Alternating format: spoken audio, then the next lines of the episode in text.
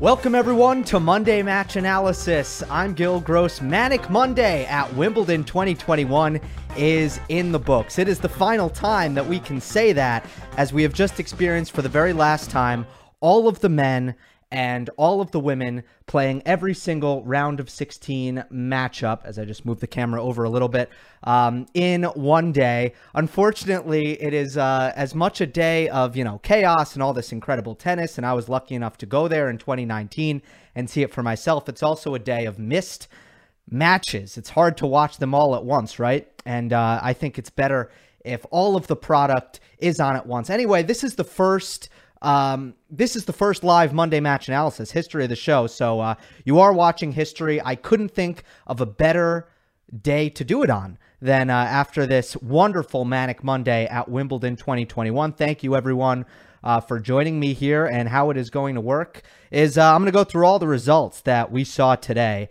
and just offer my thoughts and my takes on everything that went down. And then I will take your comments, and we can take a look at the draw as well before we move along. I'm not going to predict every match. That's going to be another video, and I need to take some time to stew.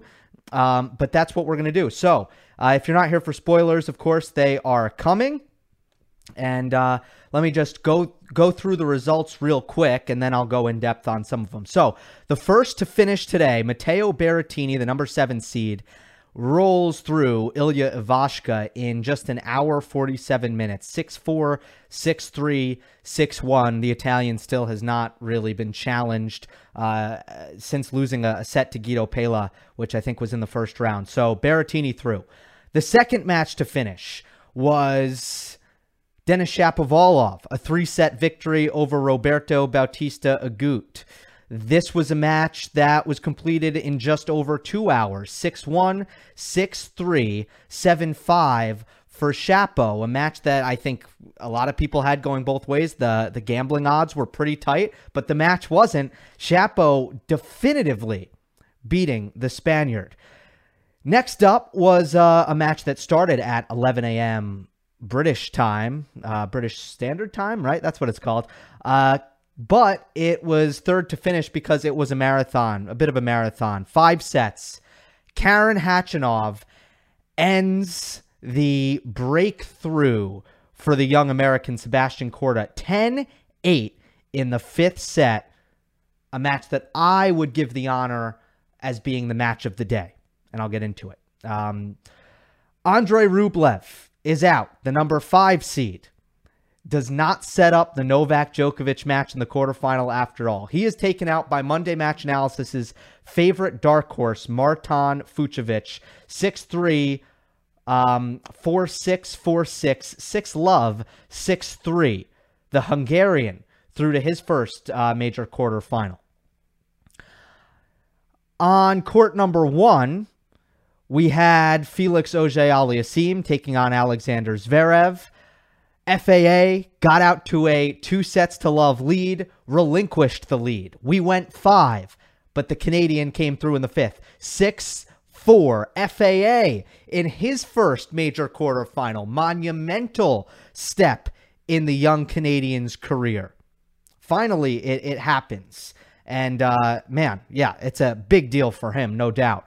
And then you have, of course, on center court, Roger Federer taking out Lorenzo Sonego, 7-5, 6-4, 6-2. And Novak Djokovic taking out Cristian Garín. Sorry for getting the order wrong. I left out Novak there, but he takes out Garín. 6-2, 6-4, 6-2. Blazed through that one an hour 50. And Federer, it's his most straightforward match. I guess it's pretty much the same as the Gasquet match for Roger Federer. So that is all the action that transpired on this beautiful Monday. I want to start with Khachanov and Sebi Korda. I just thought it was the best match today, and I just think they put on quite the show. So Korda came out. I mean, he played beautiful, flawless tennis out the gates, and I just think in general in the match, Sebi Korda just has a little bit more than Karen Khachanov from a ball striking perspective. I fancy his forehand. It's a much better forehand than Khachanov's, and I think they both have these brilliant backhands, but Korda can time it and redirect it down the line, and Khachanov has to primarily, unless he has a wide-open opportunity, primarily takes it cross-court. So I felt that when Korda could get a handle on the serve-return dynamic, he was the better player. He was doing... he was getting the better of the baseline rallies. You could see it early on in how the second serve points were being played out. But here's the trend I really want to highlight in this match. It has to do with Sebastian Korda's first serve. And the sets he won are set 1 and set 4. Korda's first serve average speed in 1 and 4, the sets he won, was 115 miles per hour. And in set 1, he won 88% of his first serve points. In set 4, he made 89% of his first serve points. And again, both sets averaged 115.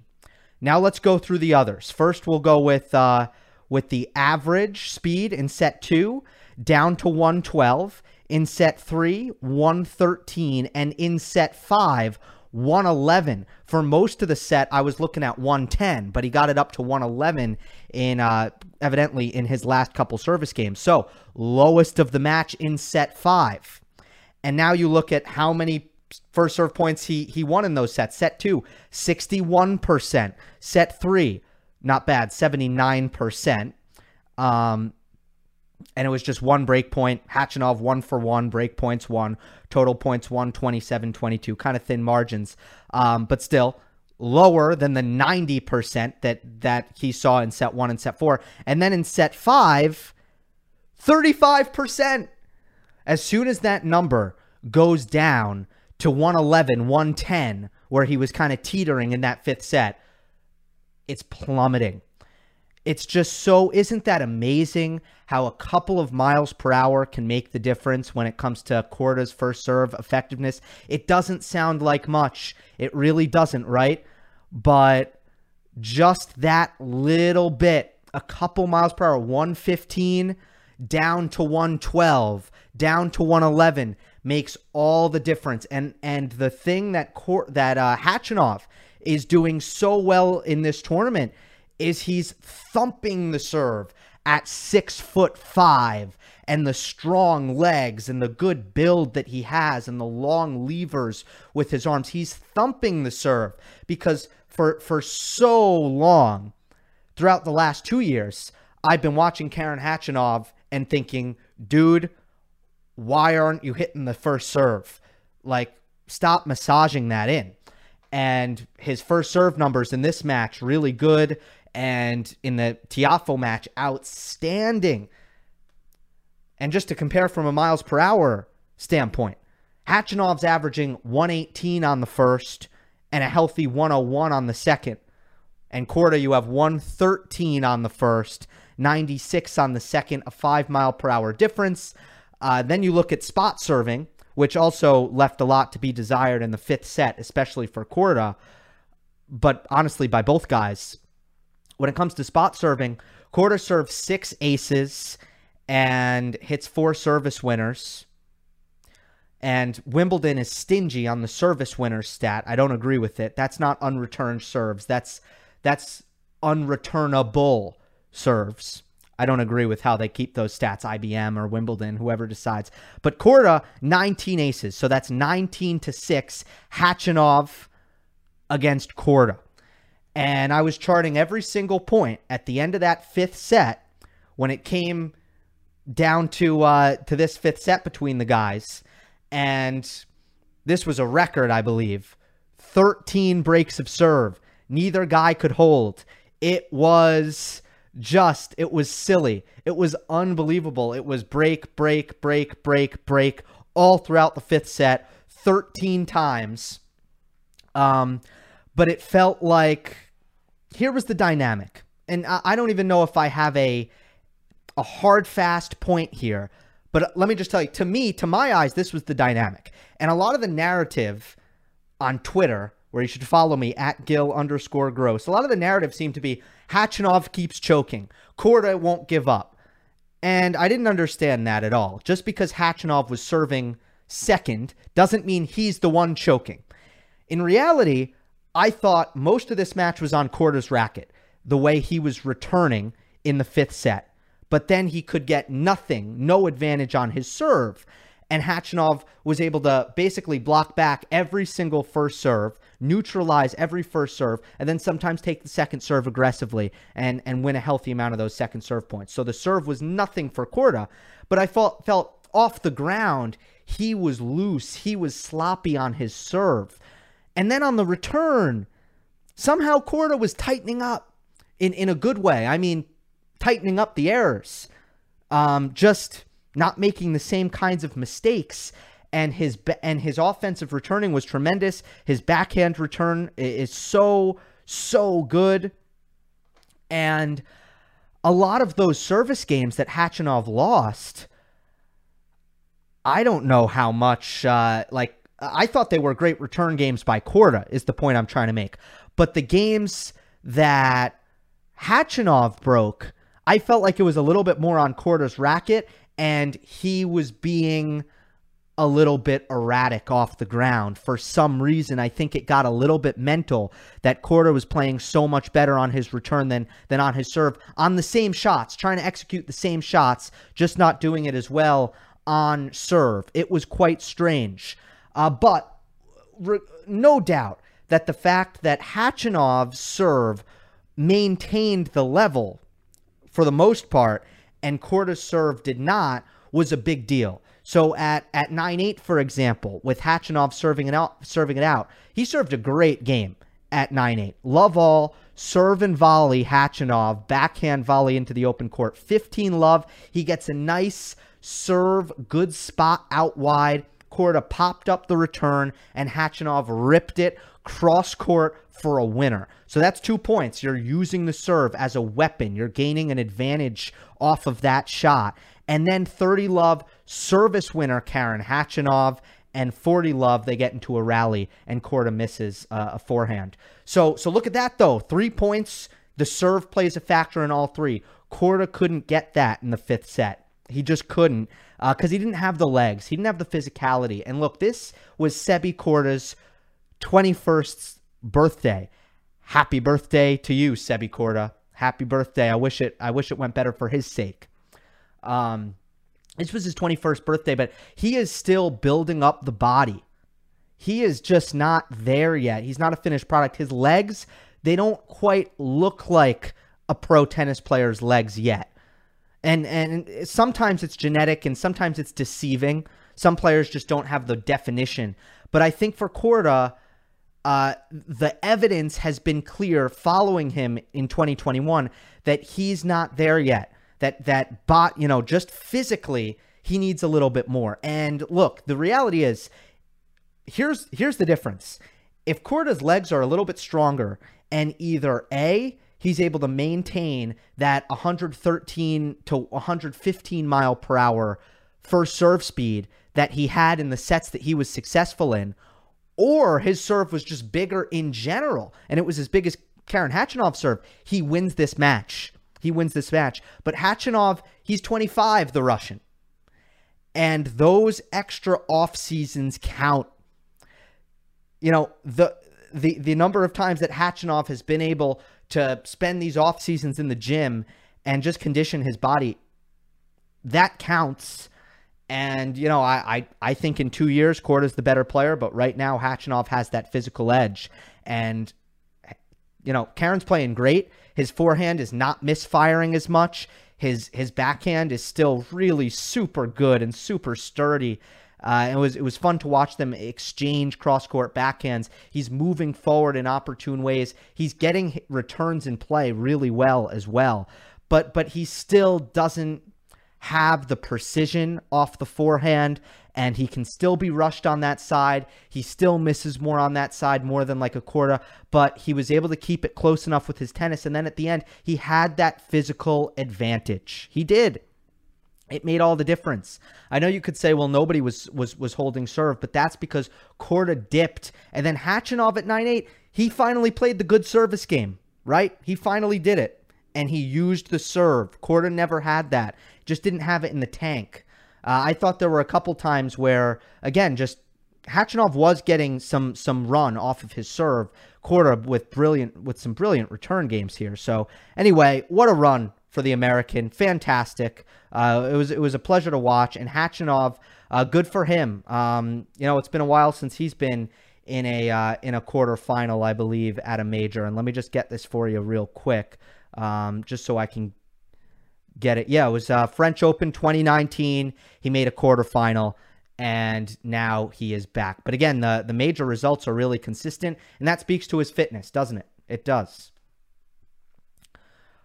All right, thanks for everyone who have joined this live chat. Let's go to the next match, shall we? That's Khachanov-Korda. And then again, if you do want to pop something in the live chat, if you want to pop in a super chat, I will stop to answer it. I'll interrupt myself for that. But let's go on to the next result. And I think the second most notable result of the day has to be FAA taking out Alexander Zverev. So let's go with that. Obviously, FAA has had issues in these sorts of matches. Not only is he 0-9, and sorry if it's 0-8, but I believe it's 0-9. Not only does he have that really poor record in the finals, but he's also struggled with top 10 opponents. Try to find this stat for you. He lost 15 of his first 17 matches against top 10 opponents. And now he's on a 3-match winning streak against top 10 opponents and in his first career major quarterfinal. It's good to see. Just, you know, look, there can still be doubts about FAA, but he's reaching milestones, and it has been such a long time since we've been able to say that, because for years it's been FAA is stagnating. FAA isn't getting better. What's going on with FAA? And just for him to be reaching these kinds of milestones, getting these results, is massive for him. As for the match, Alexander Zverev goes up 4-2 in the opening 4 sets. In all of the first 4 sets, Zverev was up 4-2. And let's be real about what happened here. The serve hijacked Alexander Zverev. I would be, you know, lying if I told you I was really impressed with FAA's performance. I kind of wasn't. I think the forehand just needs to be better than it was in this match. He made 27, 28, 29, 31 forehand unforced errors in this match, just on the forehand, and 16 winners on that side. It's got to be better than that. He was too generous with his errors on the forehand. He missed a lot of backhands down the line. I felt he didn't have that shot either. He double faulted. I guess not too much. I guess it's fine. 6 times. Some of them felt untimely. He only won 56%, or excuse me, he only made 56% of his first serves. But Zverev played really badly too. I don't think it was a good match, folks. And here's the one thing. Before I get into the negative stuff, I just want to say one really good thing about FAA. I want to give him some props. The props is that he hit some of the most important and best shots of his career at 5-4 in the 5th set. It's one thing. I want to highlight that because Zverev got his returns in the court. Zverev put the ball in the court. And that's what Alexander is going to do in that spot. And he is going to force you to create. He is going to force you to earn it. And what does FAA do? At Love All, he hits an inside-out forehand winner. At either 30, 50, I forget. I think he hits one really good serve as well, I think, to get to either 30-15 or 30-love. Then, I think 30-15, he hits a first ball backhand drop shot. I can't believe that he went for that shot and made it. By the way, the drop shot can be key for Felix, and I hope he continues to develop that shot to just offset his power, his vertical power, because he doesn't like to, he's not great with the angles. So if he can take away depth as a counter to his power, that's going to be really great for him. So beautiful backhand drop shot. And then on match point, on the first match point, 40-15, got tight and shanked a forehand. But then on 40-30, he tamed those demons. He tamed those nerves. And he hit a really good forehand and finished an overhead. Those shots were so important. And I'm not someone... Look, I tell you, I mildly root for who I pick generally. And I picked Zverev. But in that moment, my blood pressure was real high for Felix, because he has had so many heartbreakers and so many difficult moments. And he came through and hit some of the most clutch shots of his career, the most clutch shots in his career at 5-4 in the fifth set. So credit for Felix here. We do have a super chat from Zachary. Thank you very much for that. Anything in FAA and Shapo, in Shapo's hitting techniques that caused them to break down in five-setters. They seem to swing so hard, while Fed and Novak are smoother. I think it's actually different for Shapo and FAA, but I always have found it interesting that it seems like the Canadians tend to have the same issues in their game, which is that they're over anxious.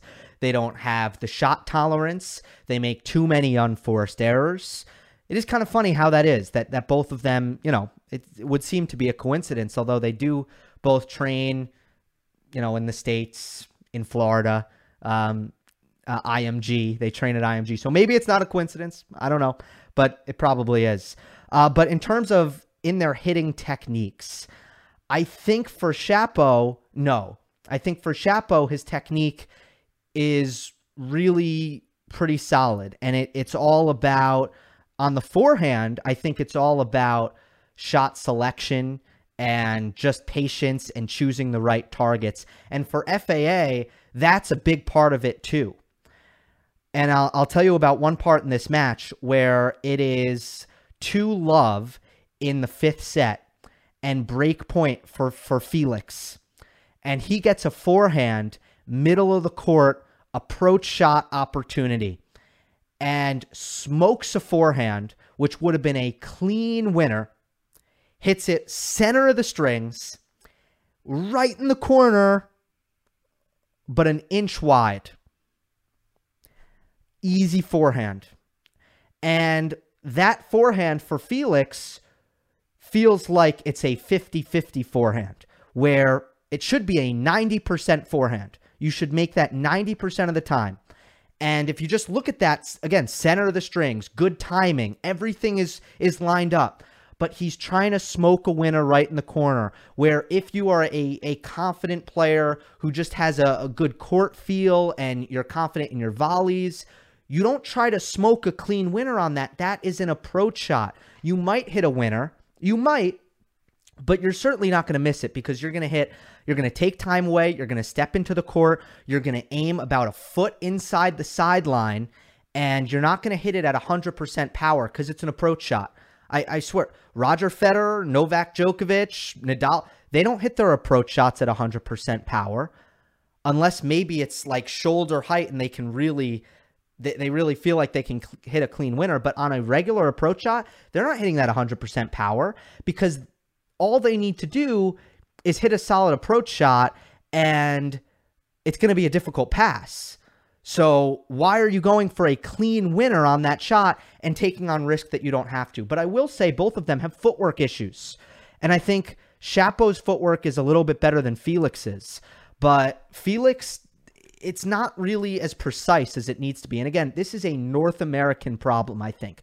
The Europeans tend to move their feet better. I think it's because they grow up playing soccer. I honestly believe that. Nadal was a great soccer/football player. Murray was a great soccer player. Federer was a great soccer player. Novak was a skier. I don't know how much soccer he played, if I'm not, I could be mistaken.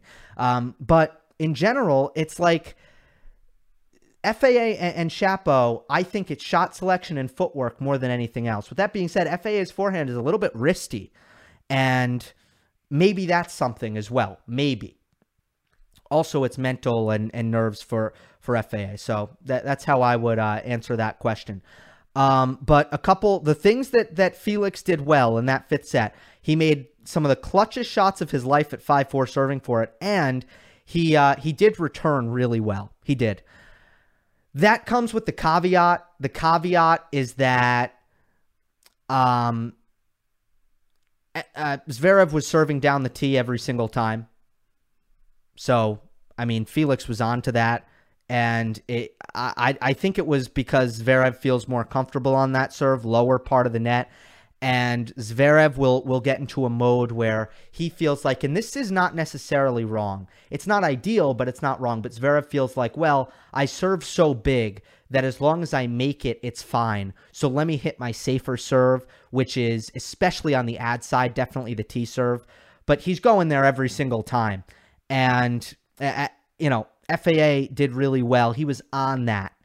And especially FAA's second serve returning, he stepped in after the rain delay. He stepped in and took it early and really well. So props to FAA's returning, but also, you know, Alexander, mix up your serves maybe, and that'll help if you're able to do that. Which segues me pretty nicely to the next thing I want to talk about, which is Sasha's serve. 20 double faults for Alexander Zverev in his upset against Felix Auger-Aliassime.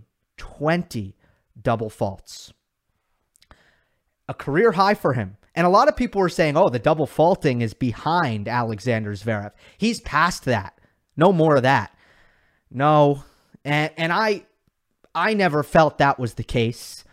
I got on Zverev after the Madrid final when he double faulted 8 times against Matteo Berrettini. Still won the match, but not only double faulted 8 times, double faulted in crucial spots, including the second set tiebreak against Berrettini in the Madrid final. And the way he double faults is the tell that he hasn't fixed it yet. The difficult thing about it is sometimes it feels like impossible to predict. Is Zverev going to come on the court and serve 3 double faults all match long and it's a complete non-issue? Or is he going to absolutely break down in the biggest way that you can imagine a player breaking down? It feels very difficult to predict sometimes which way it's going to go. But in this case, the trouble starts very early on. In the first set, Zverev hit 8, and he never reeled it in, really. And again, they come in the worst possible times because Zverev wins the third set. He wins the fourth set. He's playing a lot better. Again, I think Zverev at his best was the better player in this match. He just couldn't really summon his tennis and didn't have his serve at all throughout the duration of the fifth set. But he had all the momentum, start of the fifth set, having just won 2 sets in a row, and Felix looking negative, looking very, very stressed out, like he was feeling the moment. We could be having a very different conversation right now than the one we're having. But Zverev hits 3 double faults in the opening game of the fifth set. 3. Momentum gone. Momentum gone. You can't do that. And as I talked about after the Madrid final, it is becoming very, very difficult to excuse Alexander Zverev for the things we are seeing. Very difficult. Because how many off seasons is it going to be? How much time is going to elapse and Alexander Zverev's serve looks exactly the same. And I know what the counter argument to that is. I know it's Gil, it's mental. It's not about the technique. I don't care if it's mental. Why does that matter? Change something. Maybe that'll help the mental. Change the technique, and maybe he'll feel more confident about it mentally. The fact that his serve has looked the same throughout the duration of his career on tour is absolute insanity to me. I just can't give him a pass for that. I can't. Nadal's serve has changed. Djokovic's serve has changed. Federer's serve has even changed. Tsitsipas's serve has improved. The toss is better. He doesn't fall out to his left as much. This is normal for a player. Your serve should change. And if it's a problem and it still looks the same throughout your whole career, that is insane to me. It just is. Now, the toss got a little bit higher. That's a negative change. So, I mean, it's going to be a problem. And look, I know it's crazy because Zverev was a couple of points away from being U.S. Open champion. U.S. Open champion. But it feels so far away right now, does it not, guys? It feels so far away because you never know when he is going to be completely unable to hit a second serve. And even when they were landing, by the way, in the fifth set, they were very bad second serves. Or they were 130-mile-per-hour bombs, which just, you know, that's got problems in itself. So it's crazy to me. It is.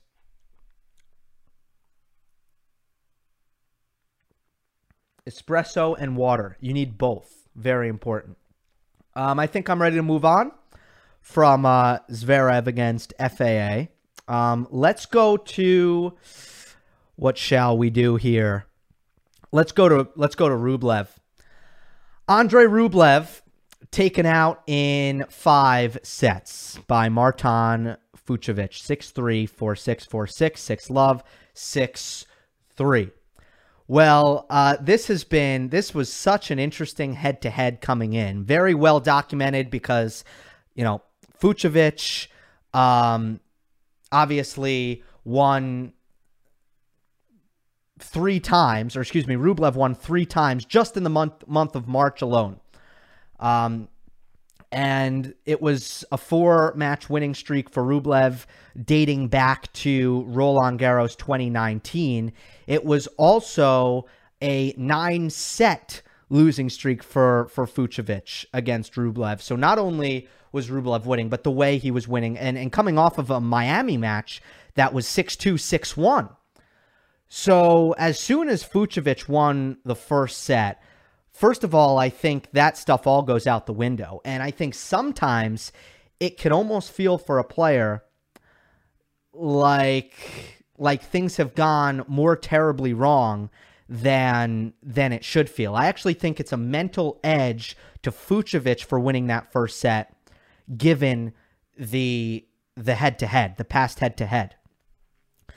And the reason for that is I think if you come onto the court and you expect this is going to be a real battle out here today. I know how good this guy is. He's beaten me in the past. Let's say you come onto that court with that mindset. When you lose the first set, I think you are less likely to panic in that case. Now, Rublev, to his credit, wins the next 2 sets. 6-4, 6-4, and then they go into the 4th. So perhaps Rublev just had that had no bearing on Andrei Rublev, and he was able to rebound clearly nicely by winning the next 2 sets. And then from there, it comes off the rails. And the credit, I think tactically, what made this such a difficult match for Rublev was Fucsovic's backhand slice cross court. And I think to understand that, I want to just backtrack to the thing that has made this matchup so hard for Fucsovics and so favorable for Rublev, which is that Andrei has been able to put Fucsovics in backhand jail. Fucsovics doesn't have the best down-the-line backhand, and the backhand is just not so precise, attackable shot, And what Rublev will do is he will pound that backhand side with his backhand cross court, and that will set up the runaround game. Rublev's best shots, his inside-out forehand, his inside-in forehand. And Fucsovics just isn't quite good enough on his backhand down the line to break out of that pattern. But what he can do on the grass is slice cross court. And it is a tactic that has worked well against Andrei Rublev. Dan Evans has won 2 straight against Andrei Rublev. Matteo Berrettini has had a lot of success against Andrei Rublev. The slice cross court is in the scouting report for Andrei, and the reason is that his slice is not good. So what does that do? When Fucsovics slices cross court, it takes away Rublev's ability to hit strong, penetrating, topspin backhands cross court to set up his runaround game. And instead, Rublev's moving inside the court and hitting low, uncomfortable backhands that Fucsovics can now is able to handle and not let Rublev set up that runaround game. The counter for Rublev would be the easiest play to make on that for Rublev would be to slice back, slice cross court, do it back to him. That's why players get into those slice wars you'll see players get into, right? And then the crowd will start murmuring and laughing. The reason is it's just a lot easier. An old coach used to tell me, slice deserves slice. It's not a hard, fast rule. It's not a steadfast rule, but slice deserves slice. And that's the easiest thing for Rublev to do, but he just doesn't have that backhand slice. He's got to work on that. He's got to develop that if he wants to handle opponents better who use that against him. Now, you could say, well, why wouldn't he just run around them and hit forehands? Much more difficult to do on the grass. That would be a much more difficult game plan to execute for Fucsovics on clay, because instead of the backhand slice skidding through with a good amount of speed, instead that ball will stop up on the clay, giving Rublev ample time to step around it and fire off forehands, which he has good footwork. He's very good at doing that. But on grass, it's hard to find your forehand on that shot. You got to take it as a backhand. So that's how Fucsovics was able to avoid the tactic of death against him, which is that backhand jail. But the second thing is a concerning trend for Andrei Rublev. He is now 3-4 in 5-set matches. It's not a great record. It's not horrific. But just in general, if you look at the macro for Andrei Rublev, he's still looking for that slam breakthrough. There's just no doubt about it. And I'm starting to think that there is a stamina problem for Andrei Rublev. It just seems like he had not much left in the legs here. Fucsovics, the beast that he is physically, had plenty. And it just felt like, in terms of who was willing to do the running and the defending and digging in, I mean, it was all Fucsovics. And Rublev, he looked tired out there in the 5th set. And that's a shame. You know, you got to be able to play those 5-setters. There's no doubt about it. Fucsovics is a tough matchup, don't get me wrong. And so is Jan Lennard Struff. But to me, this is a disappointing summer for Andrei Rublev. The clay swing wasn't horrible. It wasn't bad. He makes the Monte Carlo semifinal. I don't think it'll ever be his best surface. Tough draw in Jan Lennard Struff. And then, again, but I think to not set up the Djokovic match here, that hurts. Because, remember, I think it's important development for someone like Andrei Rublev to get the experience of playing Novak Djokovic in that quarterfinal. And every time you fail to get there, you take away that experience from yourself, and you're actually stunting your development. And I just think the way that Andrei Rublev has rolled through the ATP 500s and has been so good against players ranked below him, especially in 2020, so good. It's disappointing to see that trend stop. It's disappointing for Rublev to see Rublev go the other way. And instead kind of not, you know, have those disappointing losses in majors, where before he wasn't doing that. He set up the quarterfinal against Medvedev at the U.S. Open. He then set up the quarterfinal against Medvedev earlier this year at the Australian Open. Before then, he did well to set up the quarterfinal against Tsitsipas at Roland Garros. Or no, that was after, you know, the Roland Garros was after the U.S. Open last year. So that's all good. And losing to Tsitsipas on clay, losing to Medvedev on hard court, that's fine. No shame in that. So, but it just, you know, the question was, when is Rublev going to take the next step? When is he going to win one of those matches? And now it's two majors in a row. He didn't even get to that match. He was stopped before getting to that match. That's disappointment for him. I think that's disappointing. And of course for Fucsovics, excellent. Well done. He's playing great tennis here at the All England Club. He hasn't exactly had the easiest draw, but he's just been fantastic, the Hungarian. So Novak Djokovic next for Fucsovics, and that is a head-to-head where Marton has taken a set both times and has been really, really good, and is just gassed out as Djokovic has kind of moved him around the court until he really can't do any more running, is kind of how that has played out. So that's it for Rublev. Fucsovics, little upset there. Big upset, honestly.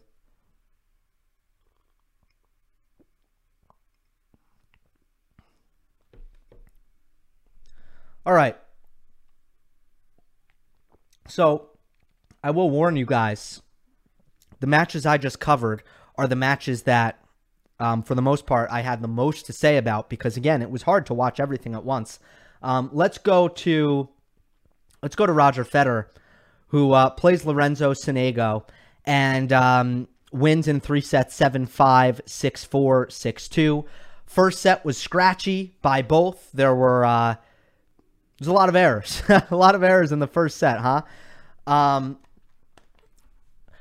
Federer makes it gets to 5-all, and there's this kind of this marathon game, and it's kind of the moment of truth here for Lorenzo Sonego, just trying to hold his nerve. Federer making some great plays here, and he makes a great stretch return at 40-all, 5-all in the first set. Unbelievable. I mean, this is what I was watching for. This was an 128-mile-per-hour serve up the tee for Sonego. Sonego, by far, the biggest server that Federer will have faced thus far, if you think about Cam Norrie and Richard Gasquet and first round escaping me, Manarino. By far the biggest server, Sonego. And these are the returns that Federer is going to be asked to make. He makes it 40-all, 5-all first set and gets to the net, wins that point. And then, oh my God, the rain starts falling and they have to pause. And Sonego double faults on that add-out point coming back from the break. I mean, you get the warm-up. At the end of the day, I mean, look, I don't think he would have double faulted without the pause, but, you know, it's tough. It's tough. I don't know what to tell you, right? But something tells me Roger Federer might not have double faulted in that situation. That's just how it goes. So crazy and wild first set. But after that, Federer upped his game. Federer started playing better, because so did Sonego probably. And I thought that Federer had a side to pick on against Sonego. He really did. And especially he was able to not only attack the backhand of Lorenzo Sonego on serve, but come to the net. I saw a lot of serve volleys to Sonego's backhand. I saw a lot of approach shots to Sonego's backhand, because Lorenzo can't defend that shot. And Federer's forehand was excellent. He hit it well inside out. He hit it well down the line. That was going to be the key here. Again, Sonego just doesn't defend that side very well. Roger got to the net a lot in this match. If I pull up the stats, excellent. 29 for 46 Federer at the net. 46 is high, and I expect it to, the fact that that's rising, I think speaks to a general level of Federer's confidence, because he's getting inside the court. He's hitting aggressive, you know, bad intentioned ground strokes and moving forward, 63% can be higher. But look at Sonego at the net at 43%. So there's a contrast. I was very encouraged also by just how many balls in the court, first serves in the court, returns in the court, Federer was able to get after the first set. Because in the first set, it felt like Sonego's serve was working pretty well. But in the next two sets, Federer did a good job getting his block returns in play. And in the match, Sonego won 66% of his first serve points, which that's good enough for Roger Federer, in my opinion, against, on grass, a dominant serve plus one player in Lorenzo Sonego. I think that's a healthy number. Federer returned the second serve quite aggressively. That's the formula. That's the formula to breaking serve, I'd say. And he broke Sonego's serve 5 times in this match. I think that Sonego could have been a little bit more consistent, a little bit more automatic behind his serve. He missed too much, but that's what the block return does.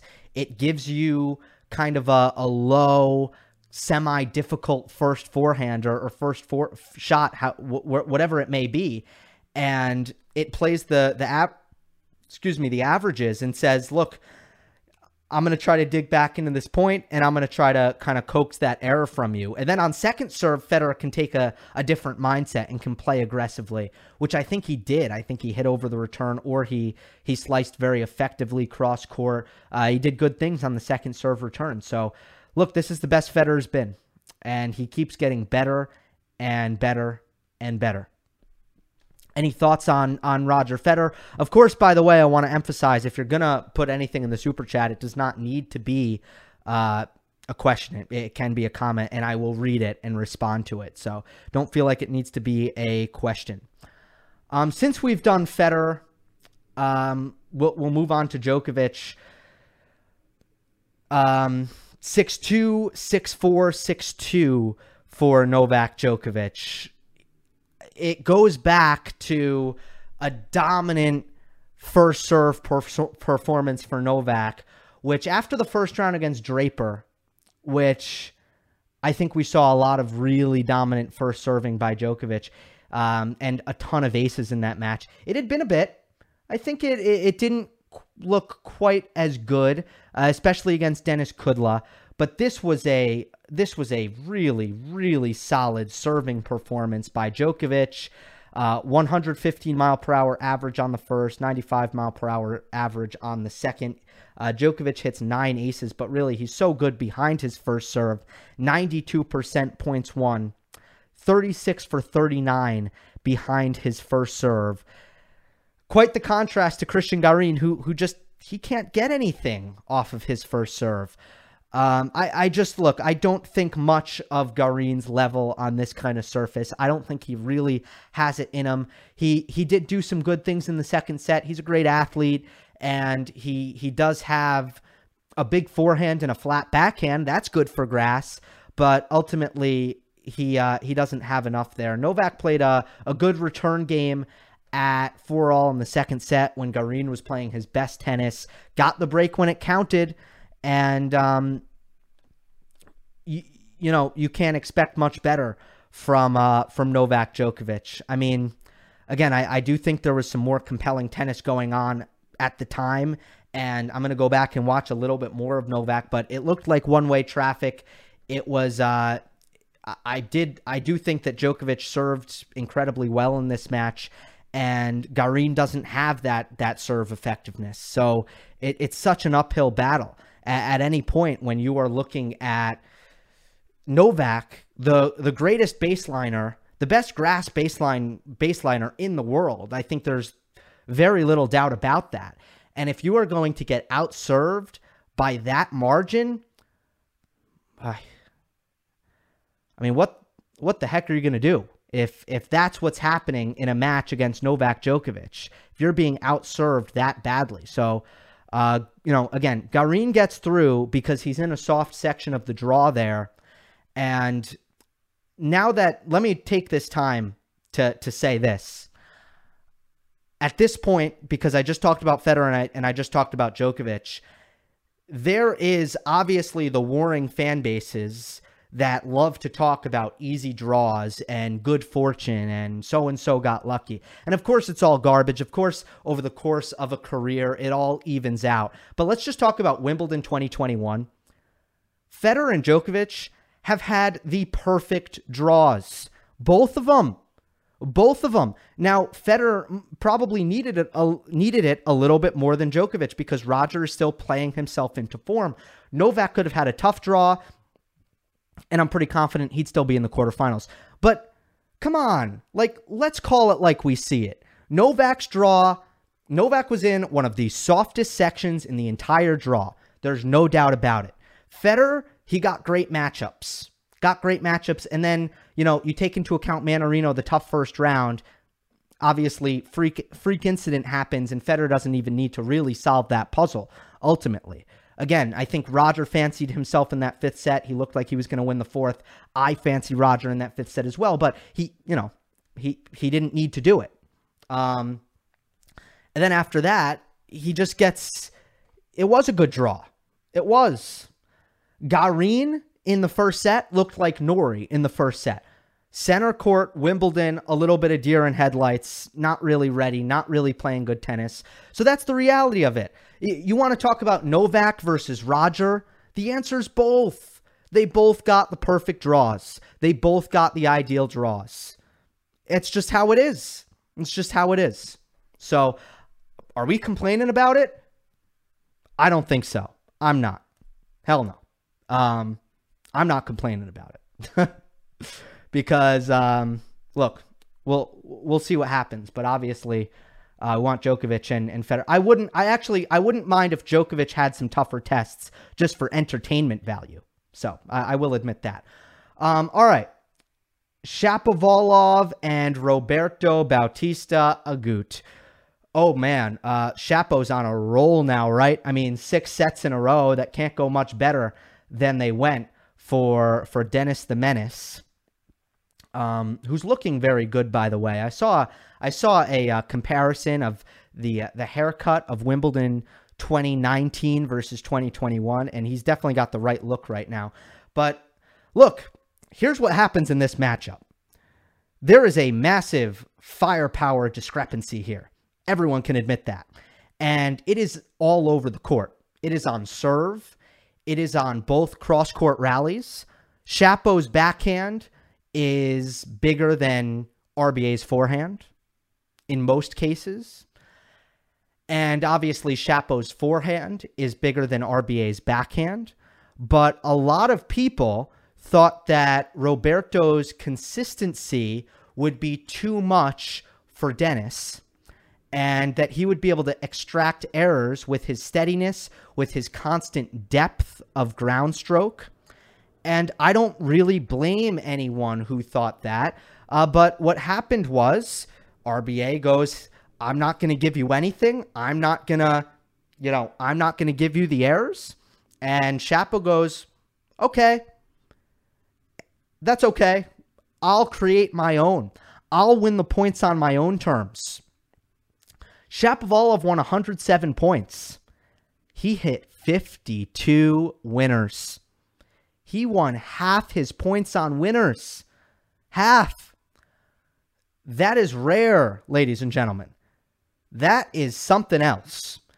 They were flowing. And Chapo's in a zone here where, in my opinion, to beat Shapovalov in the form he is in right now, you got to make him uncomfortable.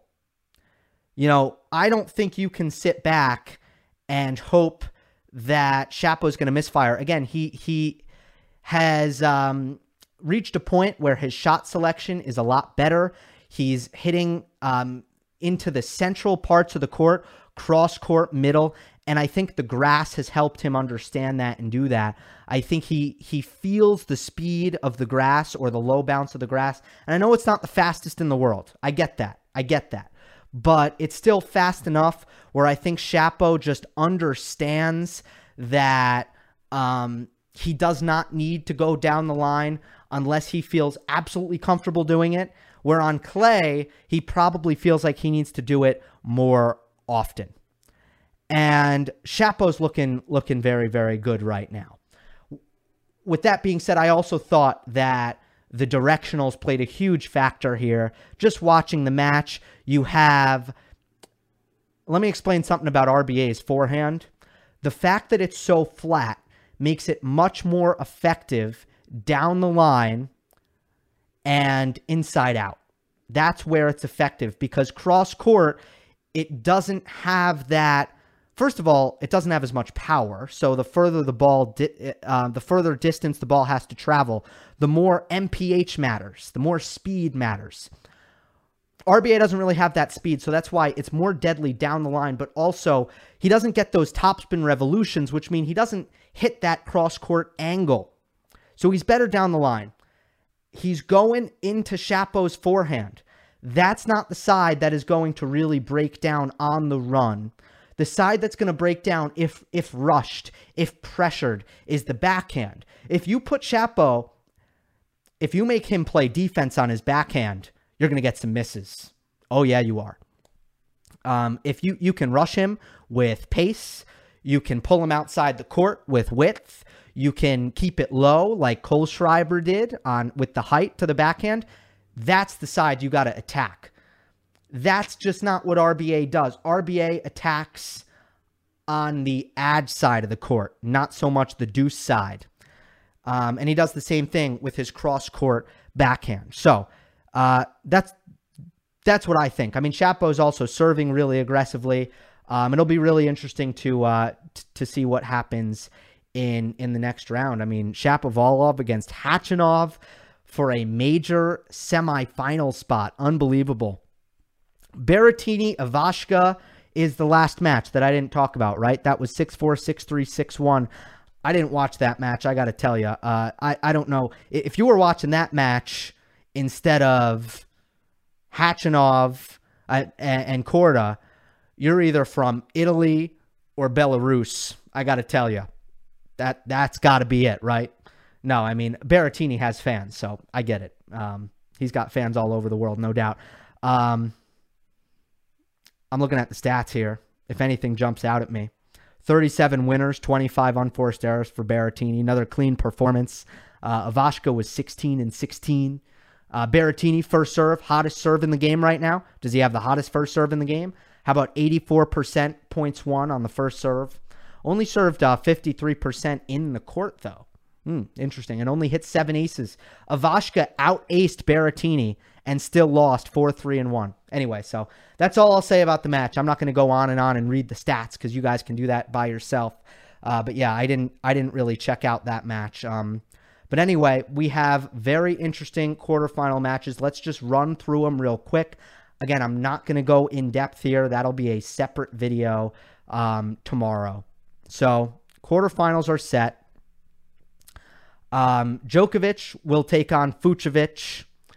Khachanov will take on Denis Shapovalov. I'm interested to see Shapo's return in that because Khachanov really is serving well. He's serving a lot bigger and a lot better, but Shapo's much, much better attacking off the ground, much more proficient creating that offense off the bounce, no doubt about it. Then you have Berrettini and FAA. If I'm being honest, you know, Berrettini's rolled. Nobody's challenged him. I don't think FAA's first serve return looked fantastic until the 5th set against Zverev, but then it looked good. But overall, FAA's got to step it up. That's all I'll say right now. He's got to step it up. I wasn't too impressed with his performance against Emer. I wasn't too impressed with his performance against Nick. And I wasn't too impressed with his performance against Zverev. I hate to say it, but I just wasn't. And then Roger Federer will take on, Medvedev. And Medvedev and Hurkacz, which has not completed. And I guess I'll talk about that for a moment, but I actually don't want to spend too much time on it. Hurkacz is net rushing. Hurkacz is net rushing. That's the adjustment that he's made. He's trying to take advantage of Medvedev's deep return position by just charging, charging, charging. And it's a good tactic against Medvedev. I think it's the thing to be doing. But Hurkacz just doesn't have the consistent, sustained aggression on the forehand or the backhand to make plays against Medvedev's defense and his counter-striking unless he's going to the net, and then often he's having to hit difficult volleys. So that's what's happening right now, in my opinion. I think Medvedev has gotten better and more comfortable, though, and I believe he's up a break in the fourth set. I will verify that right now. I guess I got to go to the live scores, right? Live scores. I think he's up a break. No, because... where can I find the score to this thing? It's not live. It's not a result. I mean, what does a man have to do? Anyway, okay. I'm sorry, but we're not going to get that. So I think he's up a break in the fourth set. Maybe someone in the chat can help me out. You guys are always very smart. Yes. Oh, wait. No, I don't see anyone. Anyway, I am not going to give my predictions here. Again, that is a separate video. Thank you for the super chat. Rest in peace, my pick, Steve Johnson. Good on grass. Slicing a big forehand. That's what you need, right? Oh, he's not. They are on serve. Okay, they are on serve. Got it. Thank you, guys. Anyway, I'm going to give about 20 seconds for any super chats to come in. If they don't, I will sign off. I'll just tell you, this has been a lot of fun. I mean, as you guys can tell, you know, I'm definitely experimenting with different ways to do content on the channel.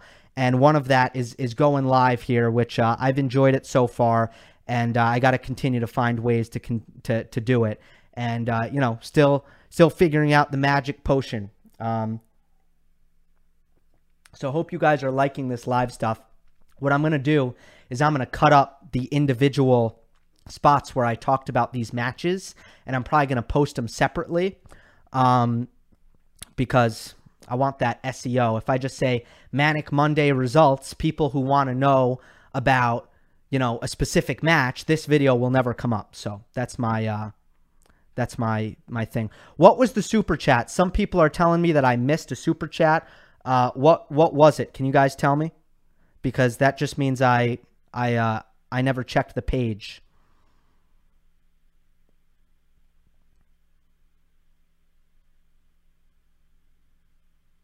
I'm just gonna wait for you guys to try to tell me what the super chat is. And then I'll answer the question. I appreciate that, guys.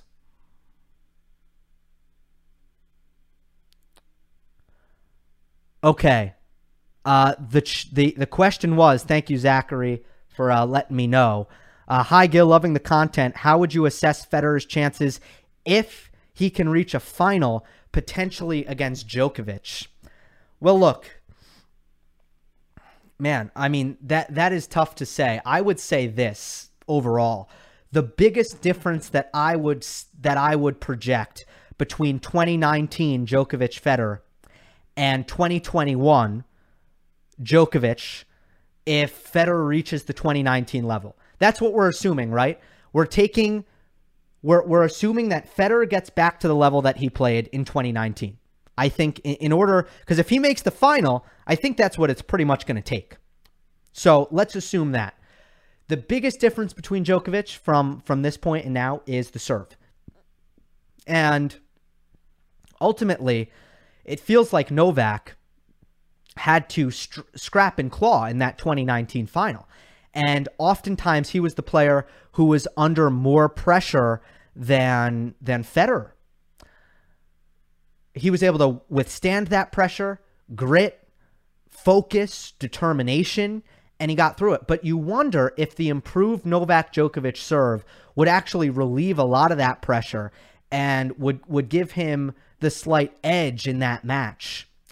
So in my opinion, Novak's a better version of himself who would probably be able to beat Federer, you know, would have an easier time beating Federer, because the last time, let's face it, 50-50 match, Novak was outplayed for most of it. I think the serve could really change that.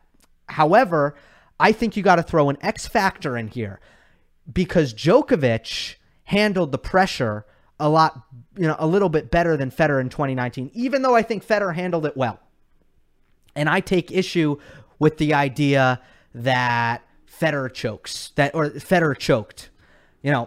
I don't really think he did. I think to hit an approach shot that's a little bit too safe. I mean, my God, are we going to choke is too strong a word for that, folks. It just is. It just is. And then he did well to force the 12-all tiebreak, and he hung in there. So I really think that it would be interesting to see that final played with seemingly a ton more pressure on Novak than Federer compared to the last time, and seeing how Novak would handle that, because thus far in the second part of his career, ever since coming back from the elbow issues and obviously the time off, and I guess ever since the Cecchinato loss at Roland Garros and then when he won that Wimbledon, I have not seen Novak really be affected by the pressure. I haven't seen it. So look, Novak is a human being. At some point before he retires, we are going to see that. And it's unbelievable. And he has won he's won majors, in my opinion, in this stretch, based on the fact that he has not felt those nerves with all of the pressure on him. That is why he wins that 5-setter against a dominant team in the Australian Open final. One of the reasons. It's because he hasn't felt that pressure. So I would wonder, trying to tie number 20 at Wimbledon with the Golden Slam in play, and people had no expectations really for Federer here, you would wonder if that dynamic changes a little bit. That's kind of the answer to my question. But the serve for Novak could be an X factor. Another super chat from Avi. Hi, Gil. Great content as always. Please tell us more about yourself and what you do apart from tennis analysis, what your future career plans are, etc. Thanks. Thank you for the question. I'm happy to do it in this setting. I know, of course, a lot of the people who will tune in live here will be some of my most loyal viewers, so I'm very happy to talk about that. So I actually have, exciting stuff coming up very soon. And I'm happy to break the news live right now. Next week, I will be on Tennis Channel doing some single hosting. So that's not match commentary. It's a little bit different. But, I plan to be in tennis media. I want to be in tennis media. I hope to be calling matches. I hope to be creating content in tennis, continue creative content, maybe journalistic content and all of that, continuing with analysis, all of those things. So I hope to be in tennis media. That is the plan. At some point, it might take away from what I'm able to do on YouTube. In fact, I don't know exactly what Sunday is going to look like for the gentlemen's singles final. I think I'll be on a plane for most of it, and it's gonna be interesting. Obviously, I'm not gonna make. I'm not going to make no content, but it probably won't be the same. So it's just a start right now for me, and I'm just kind of venturing into that, and that is that. So, that's the answer really. I've recently graduated.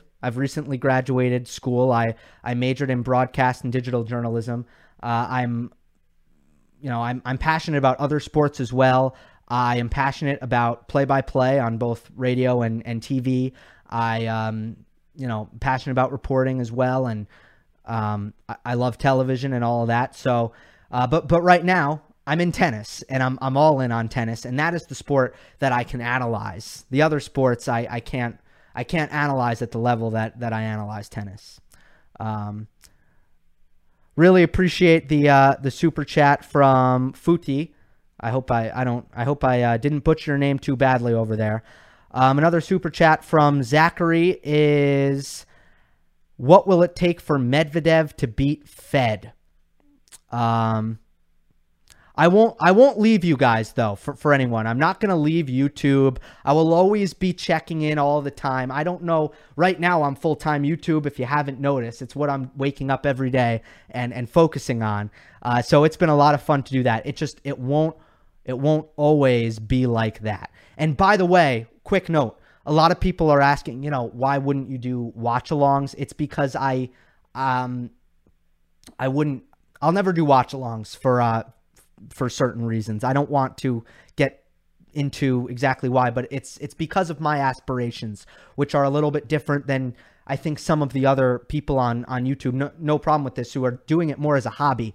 And some YouTubers are able to do things that I can't do because I need to have a certain level of there's just certain restrictions that I have. Okay. What would Medvedev need to do to beat Roger? He would need to serve really hard to the backhand. First of all, you know, he can test that return. And then he needs to be able to handle those block returns that Roger is going to give him. He's going to try to blunt all of the pace on Medvedev's serve. He's going to try to blunt that pace. And Medvedev needs to find a good balance of not getting overzealous on that first ball and making errors, but also, you know, trying to take control of the rally. That's going to be the key for him on serve. On return, that's the concerning part for Medvedev. Will he have an answer for Federer's wide serve on the deuce side with the slice, on the ad side with the kick? Federer is going to open up the court, and he is going to come into net. It's not necessarily going to be serve volley. It might be serve, hit into the open court, and come in behind that. And I think it's going to be very, very interesting to see what Medvedev tries to do there. So far in this tournament, against Marin Cilic, against Hubert Hurkacz, Medvedev's plan is defend, you know, dig it out, make the pass difficult. And that is going to be a lot harder against Federer. So I think that Medvedev is going to be challenged, at least on the second serve return, to move up his return position. And I don't know if he's going to do it or not, but I will say this. If Medvedev can take care of his return and can get into neutral spots, I think the way Novak has bothered Federer with his consistent trading, with his consistent deep trading, I think this in the same way Medvedev can really bother Federer by keeping the ball deep in the court, keeping Roger at bay, lengthening the rallies, and getting to Federer's legs. That is how I believe Medvedev can hurt Roger Federer if they play. And Daniil needs to get through Hubert Hurkacz. He is 2-1 up. He is on serve. I am going to leave it at that, guys. Again, very fun live chat. I appreciate everyone who has joined me. Again, for everyone wishing me the best and hoping that the YouTube stuff isn't going to change, do not worry. I will not forget where I came from. That is YouTube. That is with you guys delivering content like this. Again, I owe a lot to everyone who's watched me over the years, and even if you're someone new watching me, I owe a lot to you. So ending it on that note, on the final Manic Monday in the history of Wimbledon, and the first live Monday match analysis. Remember, I'm available on all podcast platforms. Follow me on Twitter at @Gil_Gross. Hope you enjoyed. Don't forget to subscribe. I'll see you next time.